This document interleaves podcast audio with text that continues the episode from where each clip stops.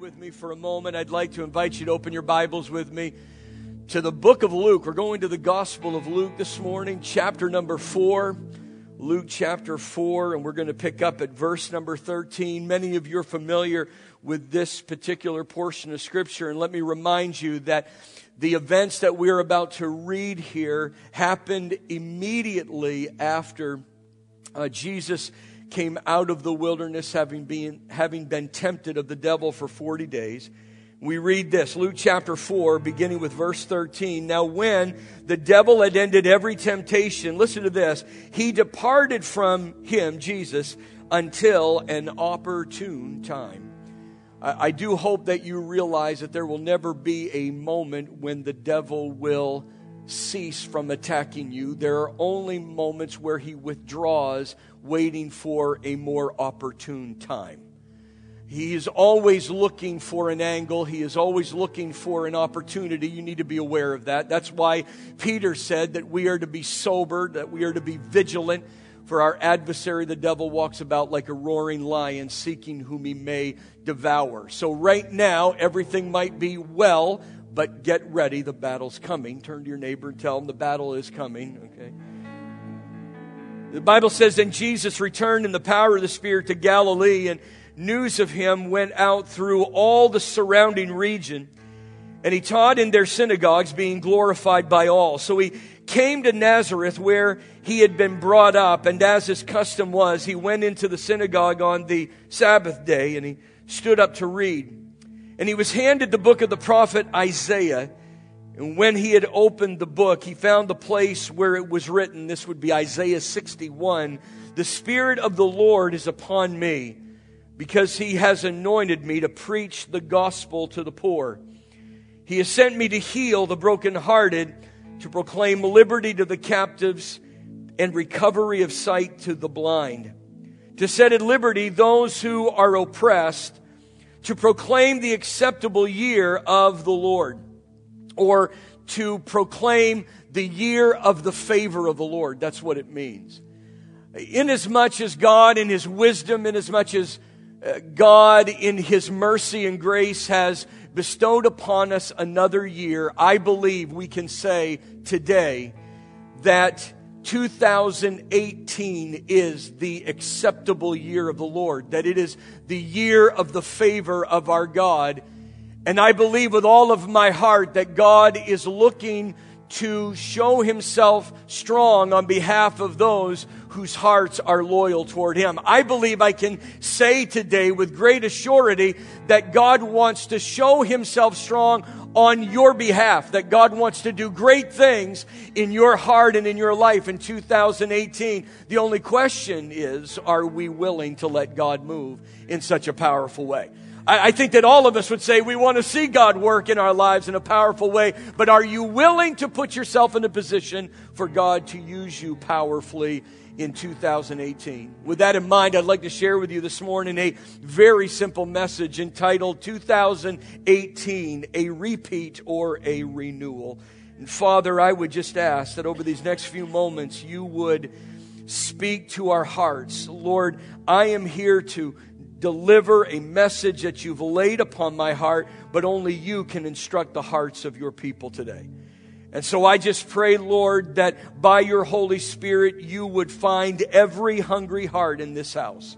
Because I have been in this a long time. I know that not everyone that's here today is hungry, but there is a remnant here today that is hungry, that are tired of status quo living, that want to see so much more. And I pray that you would visit them today with this word and that you would quicken their faith and that, Lord, they would step out to see you do great things in their life in this coming year. I pray, Lord, that you would receive all the glory and all the honor, for we ask it in your mighty name. And everyone said, Amen and Amen. Give the Lord praise in his house one more time. God is good. Amen. And before you're seated, turn to your neighbor and tell him you love him in Jesus' name. Now, listen, I am not a Hebrew scholar, but as I understand it, the Hebrew word for year comes from another root word that is in the Hebrew that actually has two different meanings. which means that within the word year, there are shades of two different meanings. The first meaning of this root word carries the idea of repeating, uh, of duplicating, um, of doing it again and again. It's the idea of whatever it is that you have done, you're going to continue to do it. You're going to repeat it. You're going to duplicate it. That's the first meaning. And in so many ways, that is really indicative of every year. Every year really is a repeat of the year before. Have you ever really sat down and considered all of the repetition that you find from year to year? I mean, we know that we've got another couple of months of winter. Prayerfully, it is going to give way to spring. Spring will be with us for about a couple of days in New Jersey, and then we will be at 110 with humidity, okay? It'll make way into summer, and then summer gives way to fall, and fall just ushers us right back into the cold again. It's just repetition. We know that there will be in each year 365 sunrises that will be followed by 365 sunsets over the span of 52 weeks. Within those days, babies will be born. Children will go to school for the very first time. Some students will graduate from high school. Some students will graduate from college or university. Some will secure employment. Some will get married. Some will have children. Some will save. Some will retire. And some will inevitably pass away. All of us will have a birthday again this year. There's no escaping that dreadful day. I guess it's dreadful once you get to 40, okay? And then after that, it's all downhill, right? Okay. Just kidding. Life didn't really begin until I hit 40. Amen. Uh, but, but we all have it. The, the day may change, but the date remains the same, and it's coming after you. And even though there will be some unexpected twists and turns every single year, this is the frightening part.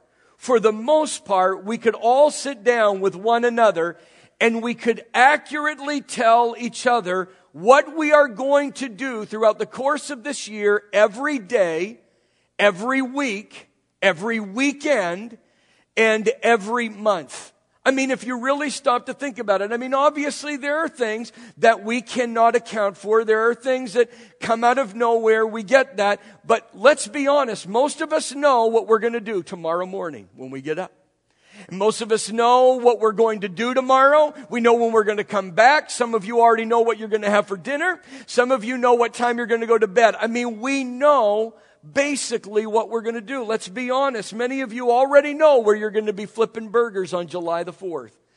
Many of you already know where you're going to be celebrating Thanksgiving this year. You already know where you're going to be opening presents on Christmas morning.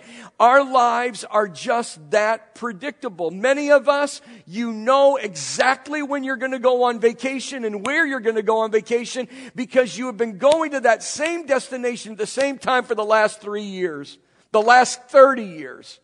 We just are that predictable. I can stand before you today and I can tell you for the most part where I am going to be every Friday. I'm going to be having breakfast with my bride and then on my target run. That is my Friday. I mean, we just have that much repetition built within our lives. There's a great deal of repetitiveness in every single year, more than we would probably care to admit.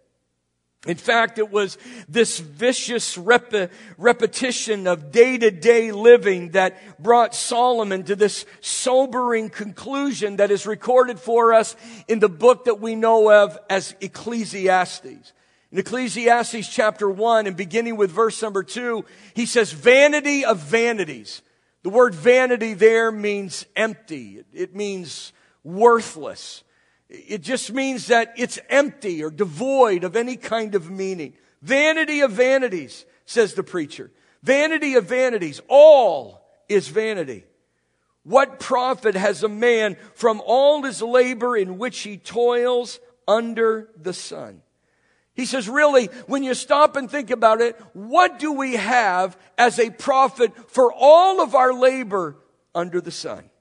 One generation passes away and another generation comes. But the earth abides forever. The sun also rises and the sun goes down, and it hastens to the place where it rose the day before. The wind goes toward the south and then turns around to the north. The wind whirls about continually and comes again on its circuit. The wind just keeps going south to north, south to north. It just keeps moving all the time. Rivers run into the sea, yet the sea is not full.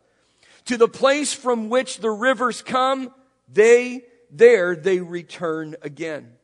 All things are full of labor. Man cannot express it. The eye is not satisfied with seeing, nor the ear filled with hearing. That which has been is what will be. That which is done is what will be done. And there is nothing new under the sun. Is there anything of which it may be said, see, this is new? It has already been done in ancient times before us. Wow. What a bleak outlook on life. I mean, that is a depressing book. Listen, if you're ever going through a season of depression, do not read Ecclesiastes. It's not a great boost, okay? It is not. I mean, that's what he says. He says, listen, there's nothing new under the sun. He says, we all look at things and say, wow, that's new. And all it is, it's recycled. Because at some point in ancient days, that was practiced. Yeah, it may be improved, it may be built upon, but basically they've just been building upon a concept that's been with us for thousands and thousands of years. He says there's really nothing new under the sun. It's just recycling. And if you've lived on this planet for 30 years or more, you've lived here long enough to see how things cycle through. Just look at fashion. In the 60s, men wore slim suits and thin ties. Welcome to 2018. Slim suits, narrow ties. I can't be the only guy that wishes that they had kept every tie they bought at Chess King in the 80s. I mean, come on. Anybody remember Chess King? Okay. I can't be the only one. And ladies, you're probably more sensitive to it than, than I am. I mean, if you're like my wife and you grew up in the 70s and the 80s, you wish you'd held on to some of that clothes because today they say, wow, look at the new fashions. And all it is is recycled 80s and 70s. Long live disco. I mean, it's just the way it is. It just recycles. It just keeps going back and back again and again. It'll take a break, but it eventually makes its way back to us. This portion of scripture, many of you know, was written by King Solomon. And King Solomon, uh, as many of you know, fell desperately away from the Lord. And after years of rebelling against God and chasing everything that life had to offer, not denying himself of anything or anyone, Solomon came crashing back to reality and said, having experienced it all, that life is vanity, that it is empty, that it is futile, and that there is nothing new under the sun. Many of you know that that phrase, under the sun, was repeated 30 times in this one poem. And it's a phrase that was coined by Solomon to actually describe life without God or life without a relationship with our Creator. He's actually looking at life through the lens of an unbeliever. He says, listen, after years of walking away from God, after years of not withholding from my life anything that I thought would please me, that would gratify me, I have come to recognize that life without God is meaningless that it is just a vicious repetition, that there is nothing new under the sun, that it is just a cycle of meaningless repetition.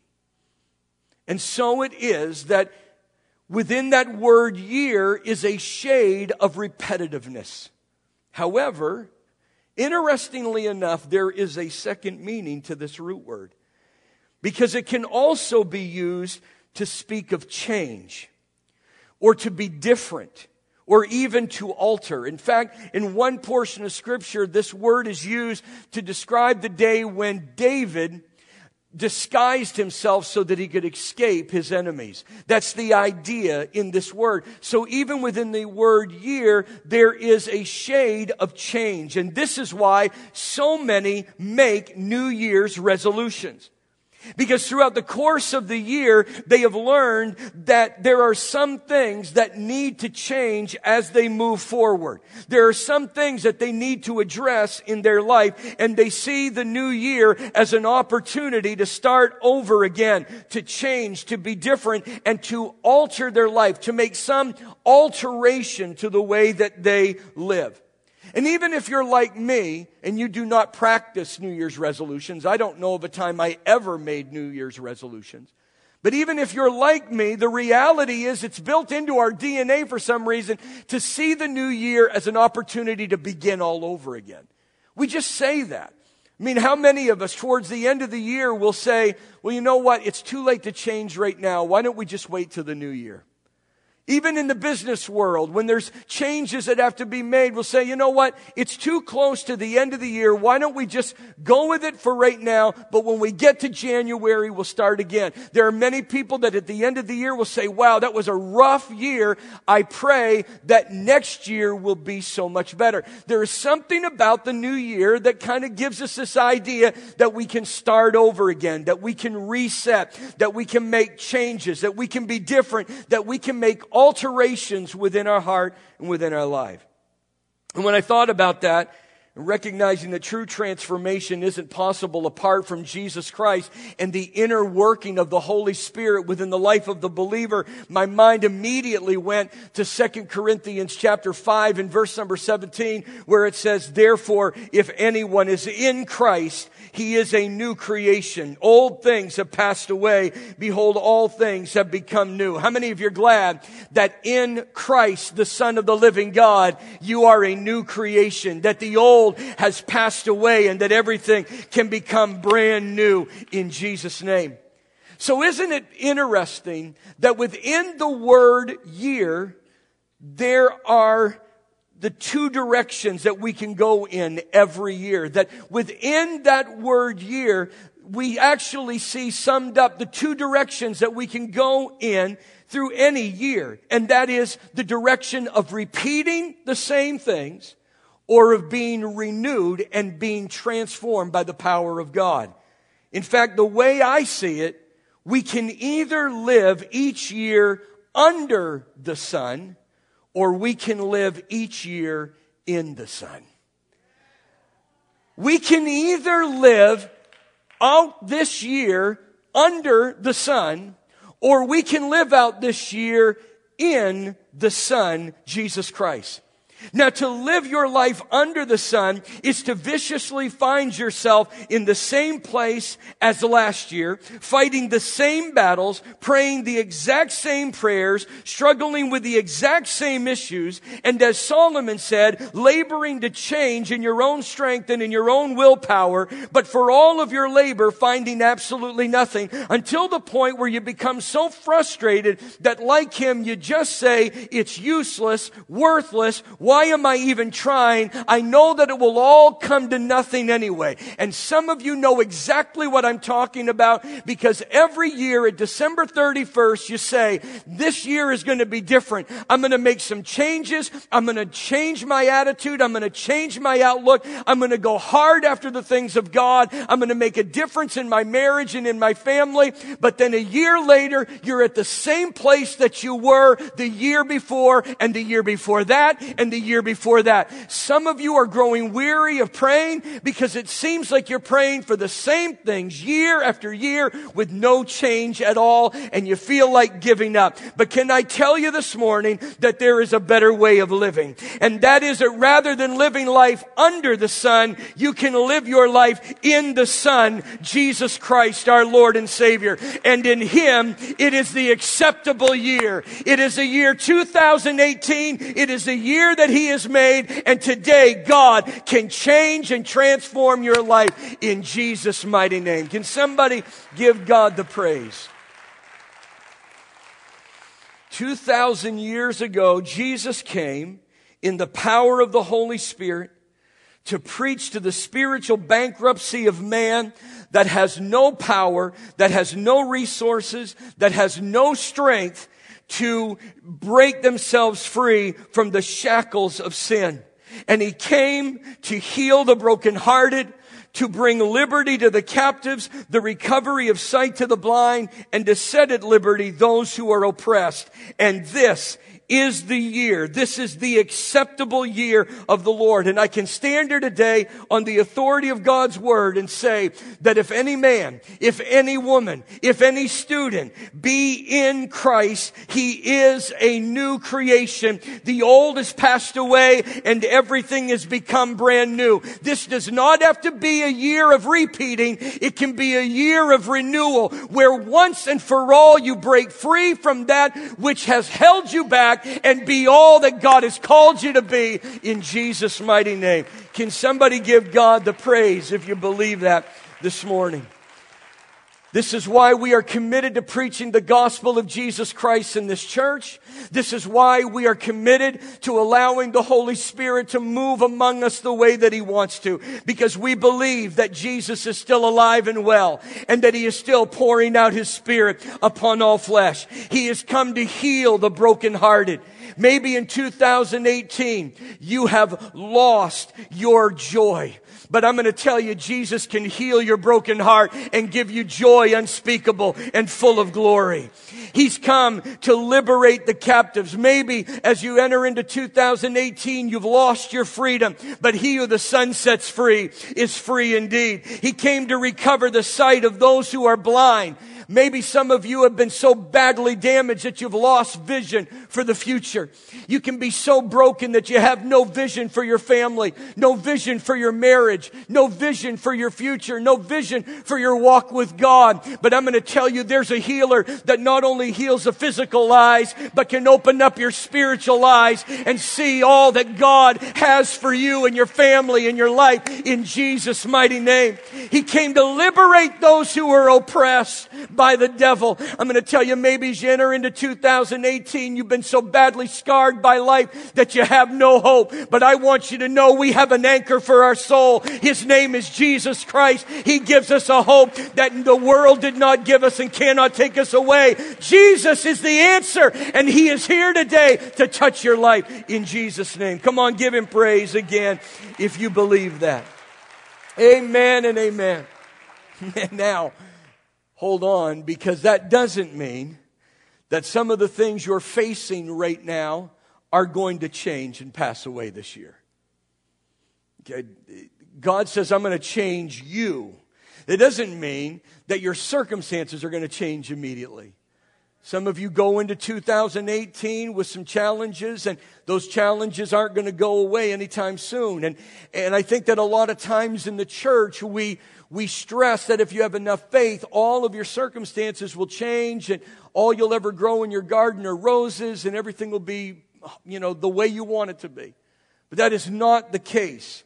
Doesn't mean that some of the things you're facing right now are going to pass away, but what it does mean is that your approach in handling those things will. It does mean that your attitude in facing them will change. And what you might be surprised to find out is that when your attitude changes and your approach changes, that it may bring about the changes you're looking in every other situation in your life in Jesus' name. Can we just be transparent this morning? Let's just be honest. Many of the changes we long for, many of the changes we are looking for, begin with changes that need to occur within our own lives. Some of you have been praying for God to change somebody else, and God says, Nah, I think we'll start with you. I think we'll start with your attitude. I think we're going to start with your outlook. We're going to start looking at your devotional life. The changes that we look for all too often begin with changes within our own heart and within our own life. Isn't that what Jesus taught us? In Matthew chapter 7, he says, And why do you look at the speck in your brother's eye? but you do not consider the plank in your own eye. You're wasting all of your energy on a sawdust that's in his eye when you've got this two by four out of your own eye. Or how can you say to your brother, let me remove the speck from your eye and look, a plank is in your own eye. Hypocrite. You think I'm tough. Jesus says, You are a hypocrite if you spend all of your time looking at the speck of dust in everyone else's eye and refuse to look at the plank in your own eye. He says, You're a hypocrite when you spend all of your time trying to get the speck of dust out of your husband's eye and you won't take the plank out of your own eye. When you try to take the speck of dust out of your wife's eye and you refuse to deal with the plank in your own eye. Jesus says, first, remove the plank from your own eye, and then you will see clearly to remove the speck from your brother's eye. He says the first thing that needs to happen is change within your life. And once change begins in your life, you will find that it's much easier to get through the other struggles you're dealing with. I mean, that is clearly what he is saying. He's saying that our problem is always worse than the other person's problem. Come on, turn to your neighbor and tell them your problem is greater than the other guy's, okay? Just, I know you don't want to hear that because it's always somebody else's fault, but the Bible makes it very clear that our problem is the greater problem. And that God needs to deal with us and change us first before any change can occur. I want to show you something here very quickly. If you have your Bible still open, I want you to go with me to John chapter 5. John chapter 5. And I want to, I just want to show you a couple of things here, and, and then we're just going to have everybody come down and we're going to pray here this morning. I just have felt in my heart that we just needed to agree together for change in 2018. But I want to show you something here in John 5. In John chapter 5, we are introduced to a man who had been severely afflicted for 38 years. It's an unnamed uh, affliction. Uh, evidently, it has something to do with his legs, but he's not crippled. It doesn't seem that way, at least. It's not named for us, but for 38 years he has been severely, severely afflicted. And listen to what it says in verse 2. Now there is in Jerusalem by the sheep gate a pool which is called in Hebrew Bethesda, which means mercy, by the way, having five porches. In these lay a great multitude of sick people, blind, lame, paralyzed, waiting for the moving of the water. For an angel went down at a certain time into the pool and stirred up the water. Then whoever stepped in first, after the stirring of the water, was made well of whatever disease he had. Now, I don't have time to go into this. I wish I did, but I don't. That would be more on a Wednesday night. But you need to understand that everything you just read right there is pure, uh, it, it's pure superstition. Uh, in fact, some of your versions may actually have that in italics because it doesn't appear in all of the most reliable manuscripts. There is absolutely no evidence that there was a pool that an angel stirred and the first one that got in was healed. There's no evidence of that at all. One of two things has happened. Either this was added by a scribe at some point because they heard of a legend that emerged from that time, or it is possible that Luke is actually recording for us a legend that was taking place at that time. This was not God. This was, this was not some miraculous icon or, or locale. No, nothing like that at all. Okay. You need to understand to keep that straight. And again, I don't have time to go into why, but if you want to go home and study it, there's plenty of information out there. But it, it's just a superstition, a legend. And some of you, you know, you might be thinking, well, how can that happen? Well, you don't have to go that far to figure out how that happens because every one of us have been in a situation where we told someone something that happened to us and by the time it got around to about a half a dozen people, the story got embellished on. How many have ever had that happen? And probably, there's no way to prove this, but probably what happened is one day a man or a woman with some backaches or a muscle spasm was walking by this spring and it was bubbling up. And they thought, you know what? I'm in so much agony. Maybe if I lay in this spring and I just have the bubbles there, maybe that will relieve some of the pain that I have. And he went and laid in it. And an hour later, he got up and said, wow, I'm feeling great. And went to somebody and said, you know what? I was over there and my pain went away. And before long, there was an angel that was stirring up the water. And if you were the first one in, you were going to be healed. And that superstition just grew over time and over time until we have a scene here where there are multitudes of sick, afflicted, blind, paralyzed men and women that have gathered around this pool hoping that they could be the first ones in and be healed of their ailments. And if there was any healing that occurred in this pool, it was usually by just what I talked about a moment ago. Somebody in just some minor pain that laid in that pool, but there was no healing properties at all in it.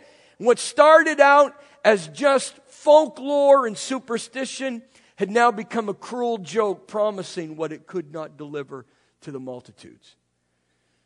The Bible goes on in verse 5 and says, Now a certain man was there who had an infirmity 38 years. When Jesus saw him lying there and knew, listen to this, that he already had been in that condition a long time, Jesus said to him, Do you want to be made well? Now, I'm going to tell you, on the surface, that seems like a ridiculous question to ask. Because the answer seems so obvious, doesn't it? You know, he could easily say, Well, why do you think I'm here? I, am here because I want to be made well. I mean, I've been afflicted for 38 years. Of course I want to be well. But you know, you could also say this if he really wanted to be healed, why didn't he have somebody take him to Jesus? Why was he hanging around a superstition? Just a thought. But let's just assume that he really did want to be healed. Jesus asked him, Do you want to be made well? An interesting question. And we'd ask, why would he ask that? Well, the reason is because he'd already known that this man had been afflicted for so long. He'd already been afflicted for 38 years. And Jesus knew what many of us know today, and that is as grievous as your pain may become, it is possible to become comfortable with your calamity. That you can actually become at ease with your infirmity. For 38 years, this man had suffered with the affliction. And even though he may want have to been freed from this, maybe also he enjoyed the attention that he got. Maybe he loved being critical about how no one could throw him into the water before he could so that he could get his healing and someone always beat him to the punch. Maybe he had a critical spirit. Maybe he had learned how to live within his pain to the point where he really didn't want to be healed. Maybe it was just fashionable to say, I want to be healed, but he recognized that a healing would mean that his life would drastically be altered. And I've been pastoring a long time, folks, and I'm going to tell you, that not everyone who says they want to be free really wants to be free. Not everyone who want, says they want to be healed wants to be healed. Not everyone who says I want to stop being critical wants to stop being critical. Not everyone who says I don't want to be addicted anymore wants to not be addicted anymore. The reality is we can be in our pain for so long that we are comfortable there. And we know that if God were to actually set us free, that that would mean a total revolution of my life. That I wouldn't be able to go where I used to go. I wouldn't be able to hang with the people I used to hang with. That I wouldn't be able to say some of the things that I used to say. Yeah, it's fashionable to come into church and say, I don't want to be critical anymore. I don't want to be bitter anymore. I want to grow in Christ this year because that's what you're expected to say when you come into the house of God. But why is it that we keep doing it year after year? It's because we become comfortable with the chains that are upon us. And so with that in mind, I ask you, do you want to be made well? Do you really want to be well? Do you really want God to set you free? so that your life can be radically transformed and that you can be the man or the woman that God has called you to be? Or you're comfortable with your chains that bind you? So Jesus says, Do you want to be made well? And the sick man answered him and said, Sir, listen to this. I have no man to put me into the pool. In other words, he was hanging all of his healing upon a human. There's no man to put me into the pool when the water is stirred up, but while I'm coming, another steps down before me. Jesus said to him, I love this, rise, take up your bed, and walk. And immediately, think about that, immediately. One translation says instantly.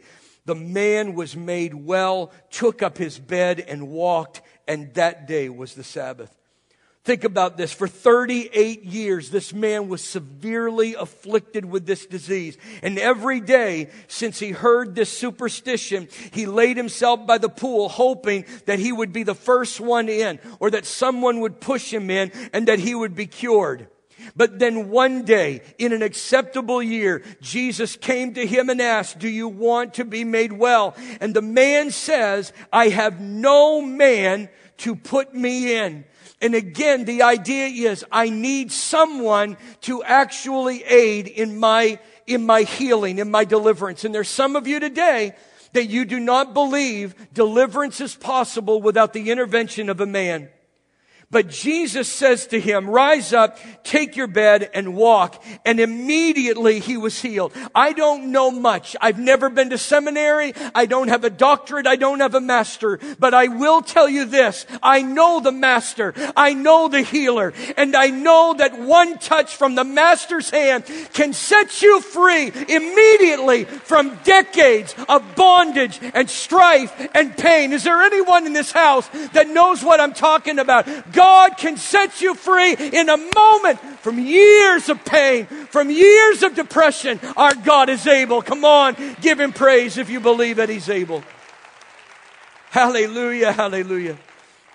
And I got to tell you, I believe that there are many that are gathered by the pool of January 1st, and they believe that the superstition is true, that through a resolution, they can be free from what ails them, or what shackles them, or they are looking to a man or a woman to push them into freedom and into deliverance. They think to themselves, I could be a better husband if she would be a better wife. I could be a better wife if he could be a better husband. I think I could be a better employee if he would be a better employer. I think that I could be a better Christian if he'd be a better pastor. I think I'd be better if I had a better deacon or a better, uh, a, a better elder. We always are putting the blame on someone else as if anybody else could cure you and heal you. I don't know about pastors and deacons and elders, and I don't know about employees and wives and everyone else, but I know this, that one touch from Jesus Christ can change your life. You don't need a New Year's resolution. You need the power from on high in Jesus' mighty name. Can you give him praise today? Come on, do you believe in the power of the Holy Spirit?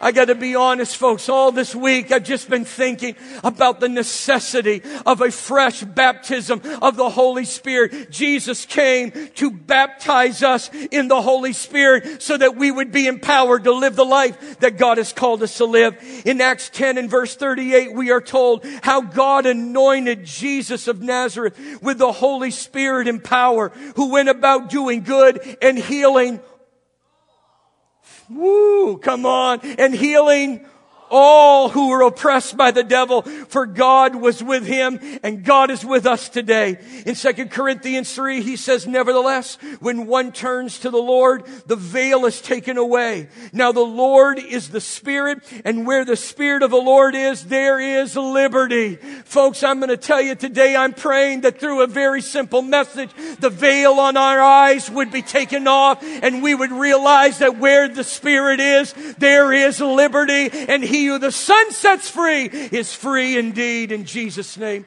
And then again in 2 Corinthians 3, it says, who also made us sufficient as ministers of the new covenant, not of the letter, but of the spirit. For the letter kills, but the spirit gives life. Listen, I love preaching. I love studying the word of God and I love getting up every Sunday and ministering the word of the Lord to you. But I know that the word of God will fall short if it's not quickened by the Holy Spirit of the living God in your life. It is the spirit that gives it life, gives it it flesh, gives it blood so that you can live it out in Jesus' name. And His Spirit is here today. You don't have to live a moment more repeating the sins of the past, but you can be delivered in Jesus' mighty name.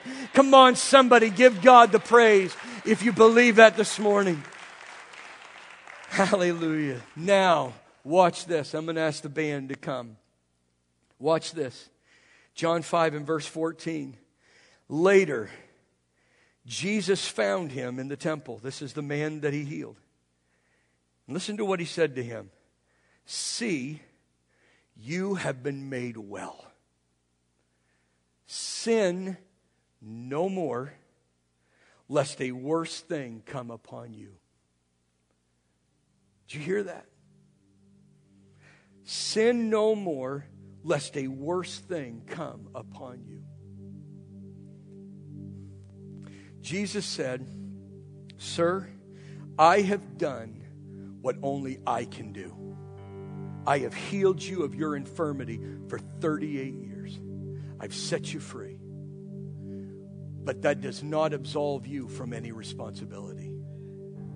He's saying, Now I want you to go and maintain your freedom by sinning no more. He says, because if you do, you're going to open up the door for maybe even something worse than what's afflicted you for 38 years. Now, listen, folks. Only Jesus can set the captive free. Only the power of the Holy Spirit can set you free. And you know, people, listen, people come off drugs every day without Christ. People change their attitude without Christ. But the problem is, is that you're just going to replace it with something else. That's you just you're going to be mastered by something or someone. But if you're actually going to be free indeed, free completely, you can't do it apart from Jesus and apart from the indwelling presence of the Holy Spirit in your life. But here's what I want you to realize the Lord frees us in a moment, but it is our responsibility to maintain that freedom through the Holy Spirit who set us free in the first place. How do we do that?